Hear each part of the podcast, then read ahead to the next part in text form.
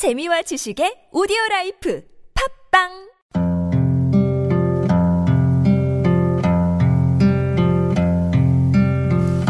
가슴에 담아온 작은 목소리. 48번째 이야기. 2017년 송파 세 모녀를 찾아서. 안녕하십니까? 가슴에 담아온 작은 목소리 김영호입니다 주인 아주머니께 죄송합니다 마지막 집세와 공과금입니다 정말 죄송합니다. 지난 2014년 2월 송파 세모녀 사건을 기억하십니까? 생활고에 시달리던 60대의 노무와 두 딸은 사회에 아무런 도움도 받지 못한 채 밀린 집세 70만 원을 남겨두고 스스로 목숨을 끊었는데요. 이 사건은 당시 우리 사회의 복지 패러다임을 크게 흔들어 놓았었죠. 그리고 그로부터 3년. 과연 우리 사회에 송파 새 모녀는 사라졌을까요? 그들의 목소리를 따라서 오늘은 용산을 찾았습니다. 거리에는 얼마나 계셨던 거예요? 3년 정도 될 것 같은데.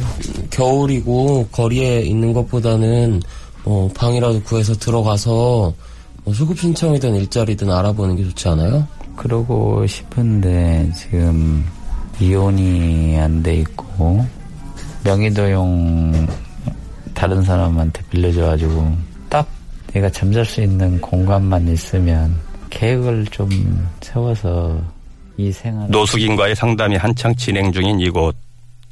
송파 세모녀 3주기를 맞아 최근 복지사각지대 증언대회를 주최한 빈곤사회 연대입니다. 정성철 조직국장에게 우리 사회 최극빈층, 절대 빈곤층에 대해 들어봤습니다. 뭐 현재는 그 절대 빈곤층을 계측하는 최저생계비가 발표되진 않고 있어요. 근데 2017년 기준으로 이전 기준들과 비교해서 본다면 한 1인 가구로 한 66만 원, 67만 원 정도로 살아가고 있는 분들, 그 이하로 살아가고 있는 분들을 절대빈곤층이라고 하는데요. 이 67만 원이라는 금액에는 어, 생활비, 옷을 사 입는다거나 주거비, 공과금 이런 것들이 모두 포함된 금액이 67만 원인 거거든요. 고시원에 사시는 분들 그리고 쪽방 같은 경우에는 이제 월세로 사시는 분들도 있고 어, 일세를 내고 사시는 분들도 많이 계세요.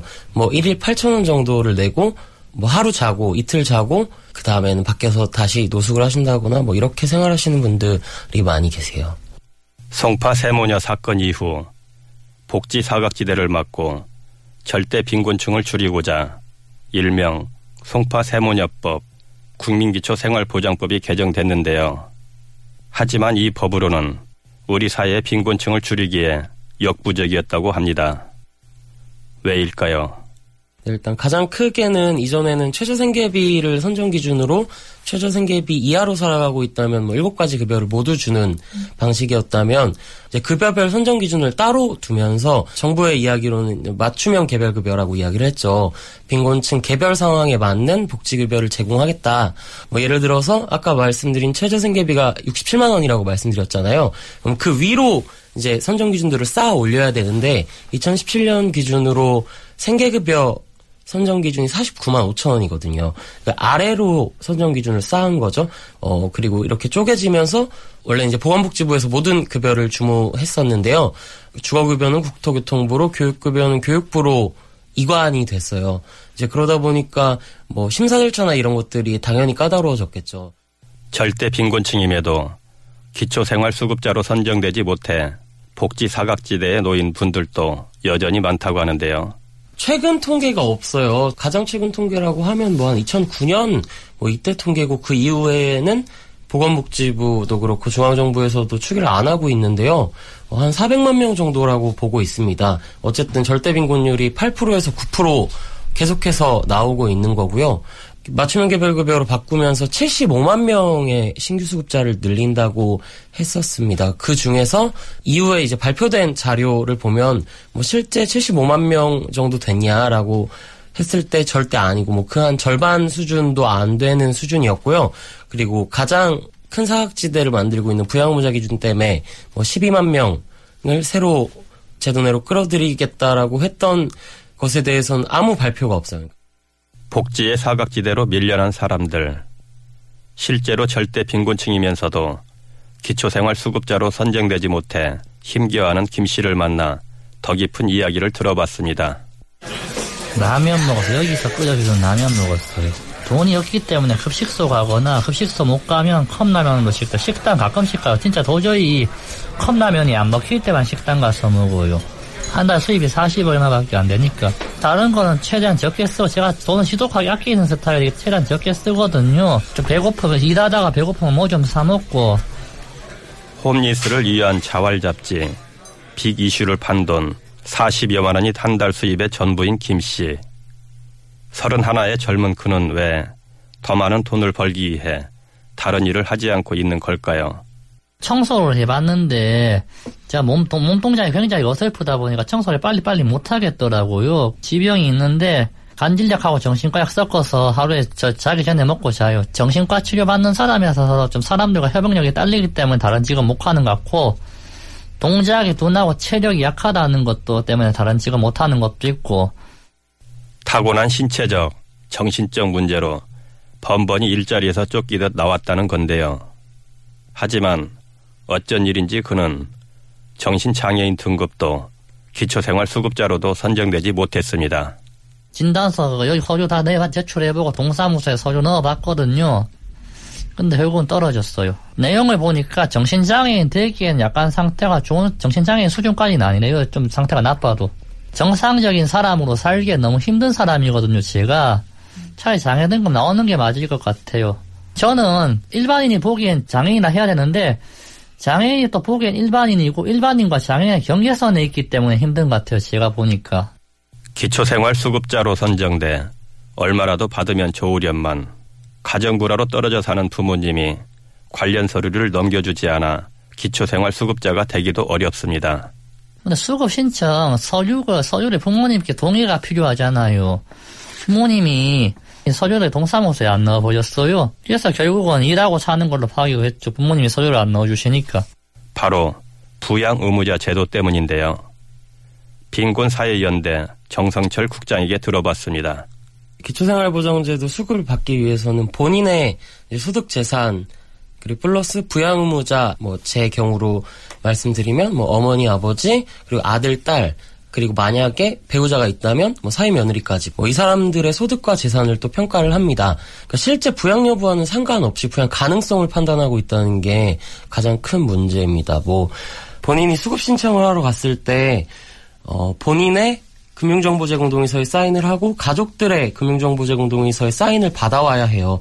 예를 들어서 이걸 가족들에게 가져가서 사인을 해달라고 했는데 해주지 않았다.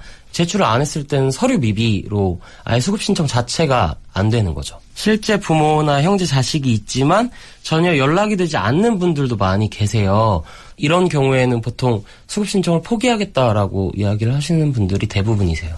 이처럼 수많은 최극빈층들이 복지 사각지대에 놓이는 가장 큰 이유로 부양 의무자 제도를 꼽고 있는데요. 부양 의무자 기준을 폐지해야 하는 게 가장 시급한 문제인 것 같습니다.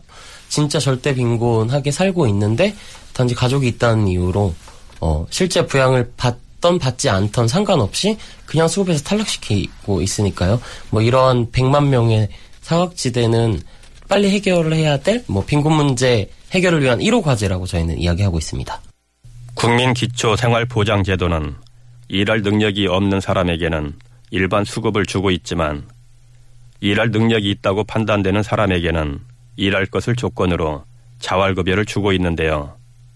지난 2014년부터 자활사업에 참여해 일하고 있는 박 선생님을 만나봤습니다. 좋은 일은 좋은 일인데 내가 3년을 근무하고 나서 나가서 직장 생활을 찾아야 되는 거죠. 정부에서는 뭐냐면 그 상태에서 3년 지나면 직장 생활을 해라는 거예요. 수급 다 잘리고 수급의 혜택 다 잘리고 직장 생활 하라는 거예요. 자활 사업에 참여하고 있는 분들 중 자활사업 기간이 끝나도 일반 노동시장으로 돌아가지 못하고 쳇바퀴 돌듯 자활사업단으로 다시 되돌아오는 일이 반복되고 있다는데요. 왜일까요? 일단 현재 자활사업에 참여하시는 분들이 일반 노동시장에 취업을 할 수 없으신 분들이거든요. 뭐 그렇기 때문에 3년 이후에는 일반 노동시장에 취업을 하라라고는 하지만 실제 갈 수 없기 때문에 그 취업 성공 패키지 라고 이제 고용노동부에서 하는 교육에 참여하시는 거죠. 그리고 교육이 끝나시면 다시 일반 노동시장으로 가시는 게 아니고 다시 자활사업으로 오시는 뭐 이런 것들이 반복되고 있고요.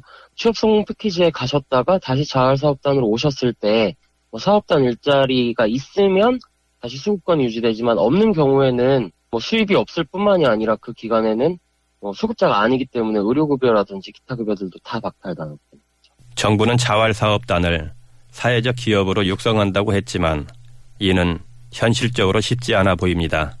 지금 현재 자발 사업이 그 3년을 통해서 뭐 사회적 기업을 한다는 거의 보장은 없어요. 그냥 간혹가다 있는 게 이제 청소사업단 같은 경우는 독립하는 경우가 있는데 거의 사회적 기업으로 나가는 경우는 거의 드물어요. 저희들이 85만 원에서 90몇만 원 정도 나와요.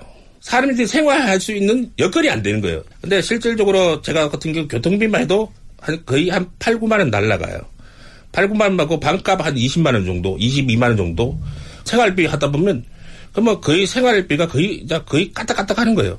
그러니까 왜 최소한 최저 시급이 됐을 때 내가 저축을 할 수 있거든요. 근데 최저 시급이 안 되기 때문에 비례가 안 보이는 거예요.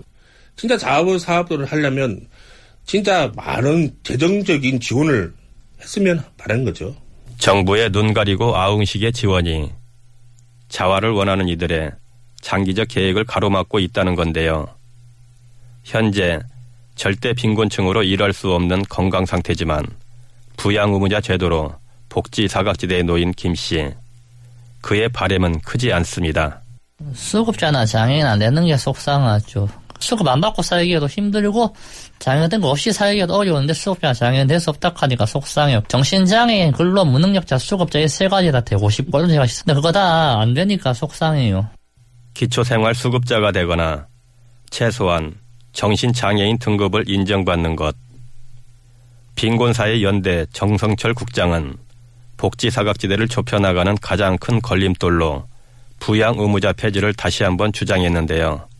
2014년에 이제 송파세무녀법 논의가 있을 때 보건복지부에서 추계했을 때 어, 부양의무자 기준을 완전 폐지했을 시 한 6조 8천억 정도가 들어간다고 했어요. 뭐 현재 기초생활보장제도 예산이 한 8조 조금 더 되니까 한 15조 정도 되거든요. 작은 금액은 아닐 수 있다라고 생각을 합니다. 하지만 이 15조라는 게 대한민국 GDP의 1%더라고요. 그리고 이 15조를 썼을 때 절대 빈곤층에게 인간다운 생활을 보장할 수 있는데 그 전, 절대 빈곤층의 숫자가 한 5% 정도가 됩니다. GDP의 1%로 전 국민의 5%를 인간다운 생활을 국가가 보장해 줄 수 있다면은 저는 숫자로는 큰 금액이지만 실질적으로 봤을 때 그렇게 큰 비용은 아니다라고 이야기하고 싶습니다.